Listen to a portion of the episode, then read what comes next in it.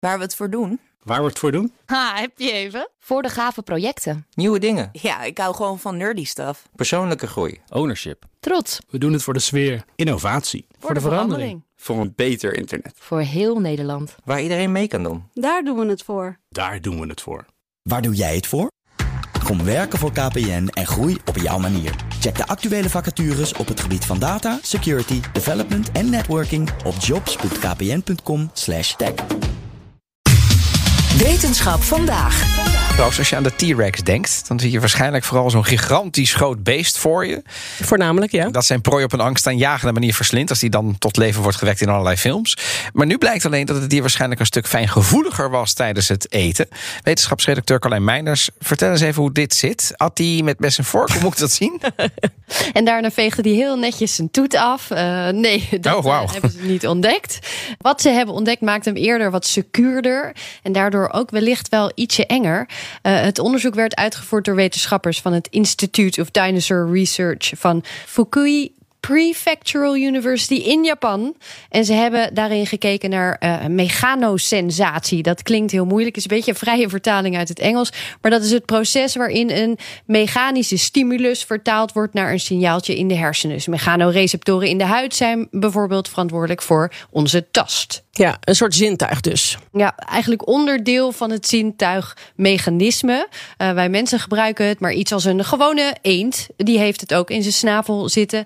Die is uitermate gevoelig voor lichte aanrakingen als hij naar eten aan het zoeken is in modderig water. Sommige krokodillen hebben het ook. En nou komt hij, de T-Rex heeft er ook een neusje voor. Oh, mooi Carlijn. Uh, en, en hoe hebben ze dit precies onderzocht? Ik bedoel, dit, het het aan zitten? Ik bedoel, lijkt me moeilijk dit. Uh, omdat hij niet meer leeft, bedoel je? Ja, ja precies, ja. ja, nou, dit onderzoek uh, was voor mij een heel mooi excuus om weer even te bellen met onze eigen Nederlandse dino-expert paleontoloog ah. Anne Schulp onderzoeker bij Naturalis, hoogleraar aan de Universiteit Utrecht. Hij legt even uit wat ze nou precies hebben gedaan. Nou ja, ik ben altijd uh, dol op dit soort, uh, op dit soort onderzoek. Want um, ja, als paleontoloog, je begint natuurlijk met een vondst, met botten. In, in het geval van als je met dino's bezig bent. En dan heb je een idee van hoe het beest eruit zag. En als je dan ziet, hey, hele grote scherpe tanden, daar doe je iets anders mee dan met, met, met platte maaltanden. Maar um, ja, het wordt natuurlijk echt leuk als je er allerlei uh, slimme technieken op loslaat. En, en, ja, in dit geval letterlijk dieper in het fossiel gaat kijken. En dat, dat is wat Kawabe en, en Hattori gedaan hebben. Um, ze hebben de onderkaak van een Tyrannosaurus rex en ook van een paar andere dinosaurussen in een CT-scanner gelegd. Een CT-scanner, een driedimensionale röntgenscanner, maar dan wel eentje met hele hoge resolutie, waarmee ze dus uh, ja, eigenlijk het verloop van wat ze dan neurovascular canals noemen, dat zijn die kanaaltjes in het bot waar, waar onder andere de zenuwen doorheen lopen. En ja, daarmee kun je dus iets zeggen over waar in de kaak ze heel veel ja, zenuwen hebben lopen voor, voor, voor, voor tast, voor, voor gevoeligheid, voor, om, om te voelen. Ja, en zo konden ze dus ook zien hoe gevoelig hij moet zijn geweest. Ja, dat konden ze inderdaad zien aan de vertakkingen. En ja, wat dan opvalt is uh, juist vooral voor in de snuit van Tyrannosaurus uh, vertakken die uh, kanaaltjes, die zenuwen, waar die zenuwen doorheen lopen, die vertakken enorm. En, en juist, zeker de voorste helft, er is het echt heel erg druk met, met, met plekjes waar die zenuwen naar voren komen. Dus ja, dat, dat, laat echt zien dat uh, Tyrannosaurus in ieder geval de plek heeft voor veel meer zenuwen uh, dan, uh, dan allerlei plantenetende tijdgenoten. En dat is, dat is misschien niet zo heel raar, um, want iedereen maakt natuurlijk grappen over al die kleine voorpootjes van Tyrannosaurus, die, waar, die, waar, die, waar die zielig helemaal niks mee zou kunnen. Nee, T-Rex die moet ook echt al zijn eten gewoon met zijn bek, met zijn bek beetpakken en naar binnen werken. Die, het is niet dat de voorpootjes ergens mee, mee helpen.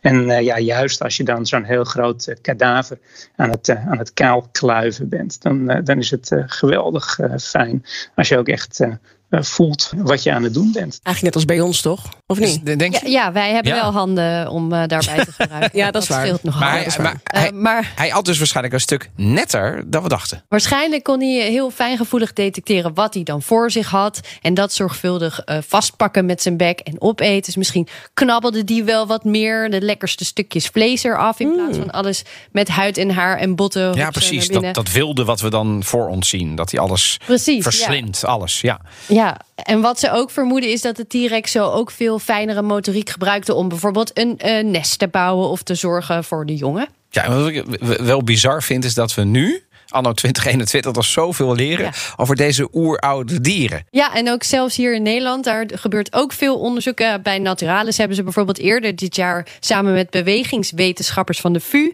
gekeken naar het loopje van de T-Rex. uh, mensen en dieren hebben een voorkeur voor een bepaalde wandelsnelheid. Meestal kies je dan voor de snelheid die de minste energie verbruikt, uh, waarin je eigenlijk een soort goed ritme te pakken hebt. Nou speelt bij de T-Rex de zwiep van de staart hierbij een hele belangrijke rol. En al die spieren en pezen hebben ze in een heel mooi 3D-model verwerkt. Dus ja, de vraag was eigenlijk van wat is het ritme van de staart van de T-Rex? En als je daar de juiste passnelheid bij pakt, dan kun je ook iets zeggen over wat qua ja, energiegebruik de meest, uh, meest efficiënte snelheid is. En wat ontzettend leuk was, daar kwam uit eigenlijk dat je dat Tyrannosaurus uh, een, een, goede vier, een kleine vijf kilometer per uur uh, wandelde als die geen haast had. En ja, het meest energie-efficiënt zou, zou voortbewegen. Dus eigenlijk gewoon voor ons een wandelsnelheid. Ja, dus wij zouden gewoon een wandelingetje met hem kunnen maken? Het is een beetje, ja. het, is ook, het is mijn wandelsnelheid wel, denk ik. Ja. Ja, precies. Je zou een, een T-Rex dus prima bij kunnen houden, Roos. Ja, en dan nog even lekker naar een goed restaurant samen. Ja, want uh, als hij het zou willen, zou de T-Rex ook heel erg netjes kunnen eten, inderdaad. Ook Thomas van Zeil vind je in de BNR-app. Je kunt live naar mij luisteren in Zaken doen. De BNR-app met breaking news, het laatste zakelijke nieuws... en je vindt er alle BNR-podcasts, bijvoorbeeld Het Nieuwe Geld. Download nu de gratis BNR-app en blijf scherp.